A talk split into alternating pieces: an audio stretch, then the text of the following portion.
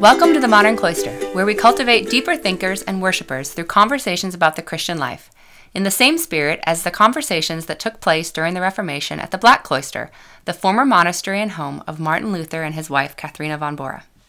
I'm Carissa, and I'm here with Kevin, and we're so glad that you've joined us here at the Modern Cloister.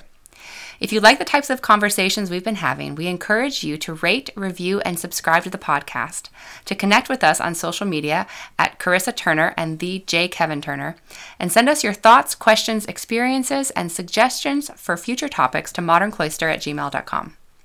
Today, we are rounding out our series on the five solas, which are the five foundational doctrines of the Protestant Reformation that are still as relevant today as they were in the 16th century. They marked the breaking away of what is now the Protestant Church from the Catholic Church and continue to provide the basic foundations of our theological beliefs.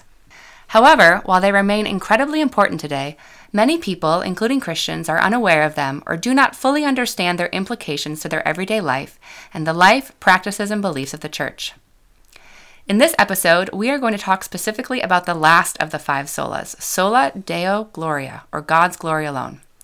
However, if you have not yet listened to our introduction of the Reformation and our episodes on sola scriptura, or scripture alone, sola gratia, grace alone, sola fide, faith alone, or sola Christus, Christ alone, we encourage you to do so before listening to this episode, as it will provide essential historical background and context for these doctrines and our overall discussion. As we begin today, we're going to talk first about the relationship between this sola and the others. So, Kevin, tell us a little bit about that. God's glory alone is, is kind of the end game. It's the explanation, the culmination of, of all the others together. You have, it's kind of the why to everything. So we have scripture alone, as in not our traditions or mm-hmm. um, whatever decrees we may want to say, because it's all it's all God's glory. That's that's the whole point. Um, and that's going to be the same thing with you know, is it faith alone or is it faith plus some of our works? Mm-hmm. Because if it's some of our works and it's not God's glory, or it's only partially God's glory, but this this is kind of in looking back, summarizing everything else, saying it's God's glory alone. And this is kind of interesting one as we talk through this. The uh, if you wanted to look for thoughts on Scripture, there are plenty of them, especially in the New Testament, Kings. You know, it kind of throughout the importance of the written words of the Bible. Uh, obviously, you can read Romans for the faith alone, the Christ alone. There's a lot of kind of key verses people are going to point to for all those. You won't really find that for this one necessarily, for God's glory alone. What you're going to have is from the beginning of the Bible, when God created, to the end, where He makes a new creation, mm-hmm. is all about God's glory. So it's not about us, it's about His glory and Him saving us and Him restoring us. I would say a quick definition as we begin unpacking this a little bit more is that God's glory alone is really just that that it is God's glory alone and that of no other creature is the supreme end of all things. That it's what holds all the solas together, which you pointed to uh, just a moment ago. It's really the why behind everything.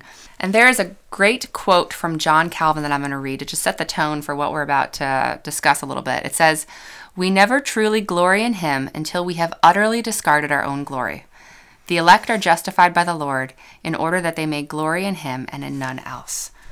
That quote really speaks to the power and the place of importance that God's glory alone really has in this conversation as the the final end point and the reason that all of this even happened and exists in the first place. So, before walking into you know a deeper view and an expanded view of what God's glory really is, let's talk as we like to do about the history of this doctrine in its time and place during the Reformation, the claim for God's glory alone, how did that relate to the others and what was happening in this space in the discussions the reformers were having with the church? Yeah, I think we've said this on every podcast so far, I think, in this series, that the key here is alone. Obviously, no no church, no denomination, I mean, no one is going to deny God's glory. That would be ridiculous. I yeah. can't even yeah. think of like the most uh, out there things. I'm actually trying to come up with an example. I mean, there's just you wouldn't have a religion. There's no religions that would deny God's glory.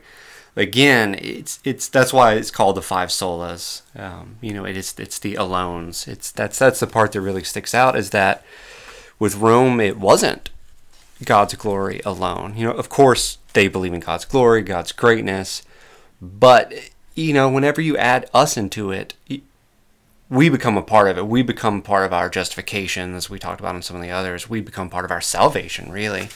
Um, if, if it's our works, if it's if it's more than our faith, if it's more than Christ, if it's more than Scripture, then it can't be God's glory alone. And so that's that's really where the dispute came in, and the reformers would look to the magisterium and say, no, the whole the whole thing is God's glory. And so for everything we we've said throughout this series, that's I don't know how to say it. It's what we keep saying so far in this, is, this yeah. series today. Is it's the it, it's God's glory alone. And if it's not God's glory alone, then then we, we can add to it all we want. Mm-hmm. So it, it is a disputed, you know, um, Catholic theologian, Council of Trent, they don't believe it's God's glory alone. I don't know if they would necessarily write that, but clearly they would dispute it, mm-hmm. right? So yeah, well, and there's there's a thing in our notes here that I think sums up what you're saying. Because we do nothing and add nothing to God's work of salvation, it leaves no other option than than God's glory. Mm-hmm. Which is really where, where we land and where write this things down. That's, that that's why we write things down. it's true. So that really takes us into the, the next part of our discussion, really an expanded view of God's glory. And this is where I think the conversation really gets interesting is because we, at least in our experience and what we see happening in the church, that we have, at least in the past century, a, a fairly narrow understanding of this doctrine. We mainly see it used to be how our contributions bring glory to God. And instead of that, this doctrine really flips that around and says, no, you don't really start this doctrine with how you and your good conduct and your moral actions, even if in faithful obedience to the doctrines of God, it's not about how those are bringing glory to God necessarily. It is really starting with God's glory from the beginning of time and taking ourselves out of the center of, of the discussion. The one of the books that we read in preparing for this really focused on this nicely and talked about the the imbalance that we really have in our culture that we start the whole conversation talking about how we bring glory to God and the things that we do. And so it really is just a reorienting at the very top. And so there's a great quote that I'm going to read that talks about this and really begins the entire discussion about how God is inherently glorious and always has been. Like he was internally glorious from the very beginning. So this quote says, Glory is an attribute of God's eternal being, derived only and solely from himself. Yet God is pleased to manifest his glory in and through the world he created.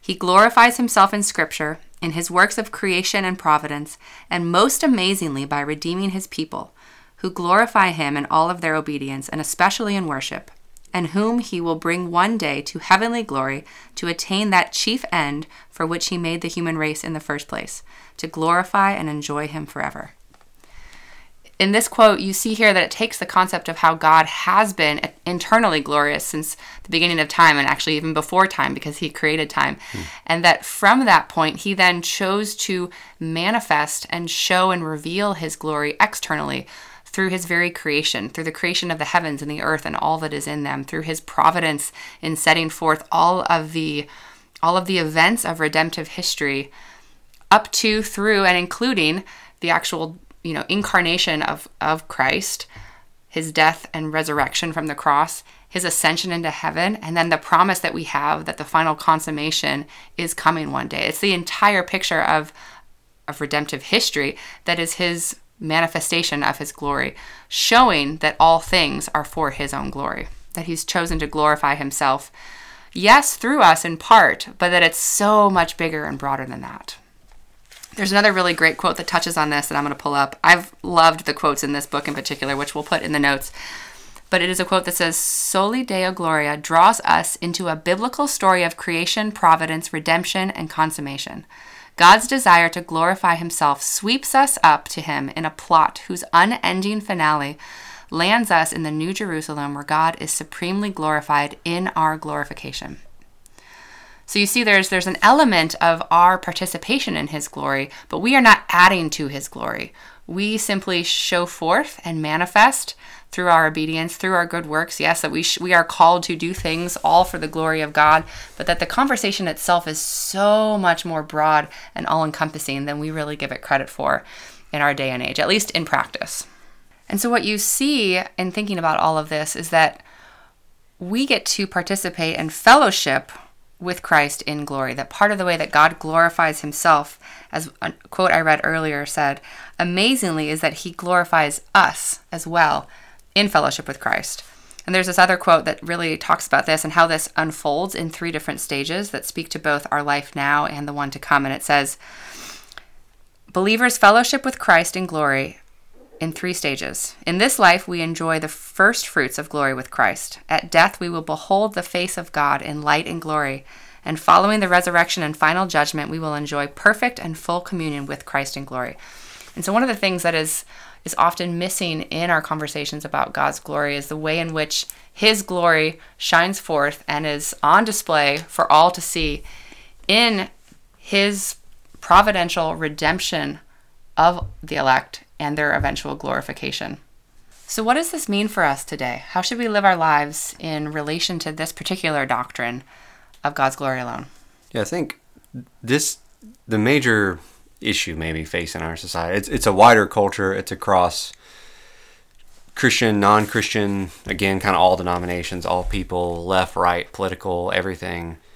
Uh, is really is really the glorification of ourselves. I mean, no, nothing matters for most people, whether they say it or not, more than themselves, their ideas, their thoughts, their feelings.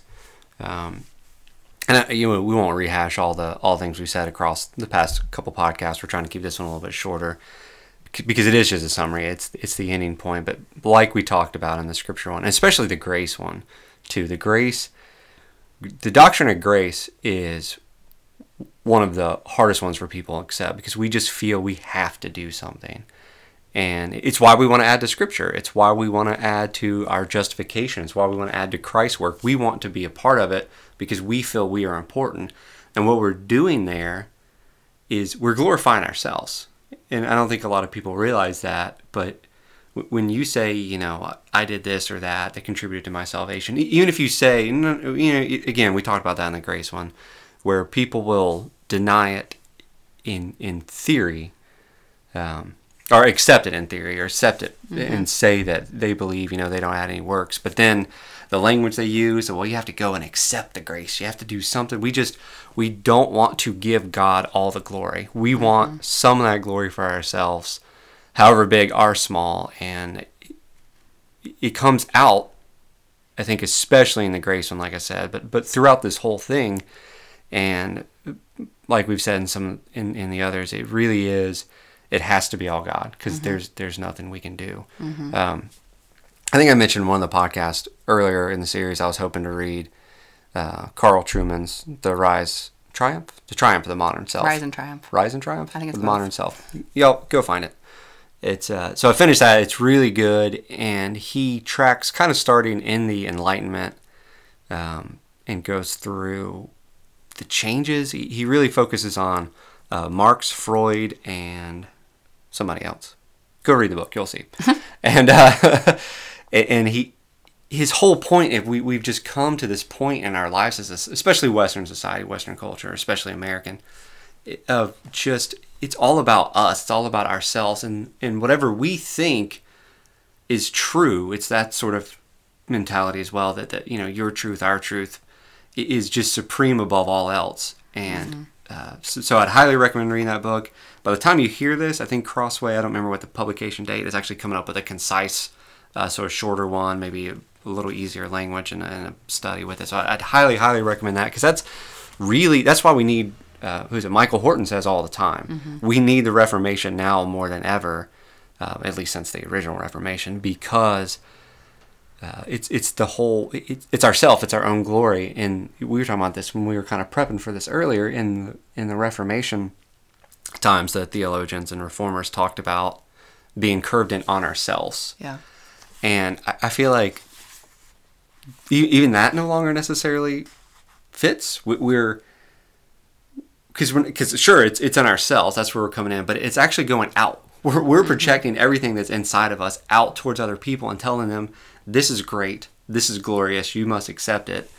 And mm-hmm. so uh, yeah, it's, it's it's a strange place to be in, and I think we lose sight of God's glory, and um, there are ways to, to focus us back into that. Did you want to talk about some of those? yeah, I kind of lose I, my train of thought. I definitely do. Yeah, in the whole conversation of the elevation of self, most of the antidotes are just a reminder to take your focus off of yourself, mm-hmm. honestly. Mm-hmm. And the biggest the biggest thing that we have for that is our corporate Sunday morning worship gatherings, is the continual week after week reminder and reorientation to God, focusing on God's glory alone, being reminded of the glory that is due to his name and not to our own, which speaks to the importance of the place of corporate worship in the life of the believer that that is one of the places that we come together to confess our sins weekly to confess our tendency toward elevating ourselves and focusing on ourselves and making our own happiness and our own acclaim or our own success in whatever form or fashion we want to to see it as you know the end all be all for our lives and practice. And sunday morning it's no remember it is god who calls you it is god who saves you it is god who has cleansed you it is god that we commune with on sunday mornings. And so that i think as a foundational level is one of the best things that we can do to continually saturate ourselves with reminders of god's glory and then along with that not only the way that that we pray and approach God in our corporate settings, but then similarly in our own private times of worship and prayer, in our family times of worship and prayer, being able to orient ourselves in those um, in those manners as well. Anything that, that we can really do to just have that foundation uh, on a day to day, week to week rhythm is going to be extremely important. And it is it's just one of the graces that is all provided to us through some of those corporate elements. And I say past that, one of the things that um, that this book in particular, that's part of that five solas series, um, that that he really presses forward is, um, and it's it's not called out specifically, but you can see it as a running theme throughout it. Is just the foundation of humility with which any Christian should engage in all the different aspects of the Christian life. Um, the, the you know the grace, the virtue of humility being really the place from which other graces really grow and thrive, and that reminder that we are created beings, that we often can forget that we are finite and that we are actually the handiwork of a God who has created us. And and with that, I think one thing that that is really interesting in this um, in this particular passage on self-denial, there's this whole conversation of um, that this author has in here. Who's the author? I can't pronounce the name. That was a poor choice just now, but it's it's the it's the God's Glory Alone book in the in the Five Solas series but it talks about the the idea of self-denial and how that was really Christ's path into glorification and how ours is similar. And he talks about how human beings in- instinctively find God's way of salvation appalling, suffering first and then glory. But we are really called to model Christ and dying to self with the promise of one day being glorified in fellowship with Christ. And there's this this great quote that says, A person who does not deny self shows that he is not satisfied unless everything ends in him. Hmm. Which, like, literally the next sentence says, This sums it up well, which I, I, would agree. Um, and it really it goes on to say a narcissist, which is what we're talking about essentially, is even if you want to call it like narcissism light. we're not all clinically narcissists, but a narcissist essentially is one who lives for himself. And the one who fears and glorifies God ends up denying himself, taking up his cross in light of the age to come and in light of the glorification that is to come in Christ. And so I think whatever practices of self denial can be present in the life of believers in recognition of what's to come and in recognition of the, the place and purpose of, of Christians in the, the grand redemptive narrative is important. And I just, yeah, I loved just the reminder that everything is not supposed to end in us. Right, that's a good point. I think that's a good one to end on. Um, God's glory alone. That that should be our focus. That's the whole point of all the solas. Again, name them all. Name them all. Scripture alone, grace alone, faith alone, Christ alone, God's glory alone. There you go. Five solas of the Reformation. Yeah, hope you've enjoyed the series. If you have more interest in this, and I hope you do, uh, a big one of the bases we had for this was the God's glory, Glory, the five sola series, which there's a one for each one of them. Uh, you can also, in a shorter way, look at really any of the catechisms and confessions that came out of the Reformation, especially uh, the Westminster Confession and Catechism. Uh, any any systematic theology, it's some some good ones would be like Michael Bird's Evangelical Theology is going to really again it's not necessarily going to hit the God's glory because that's not that's the doc that's a summary not the doctrine but you'll have anything that goes through the doctrine of Scripture, the doctrine of salvation, you're going to get glory, justification, faith, grace. Uh, and so hope, hope you do study it more. That's it for us. Uh, I hope you've liked the series, and if you do like what you hear, please go listen to some of our other stuff. Please rate, review, subscribe. I know it's always annoying to hear podcasters say that, but it really does help with the algorithm and uh, helps other people find us. And if you like it, share it with other people. So that's it for this series. We'll be back soon with more.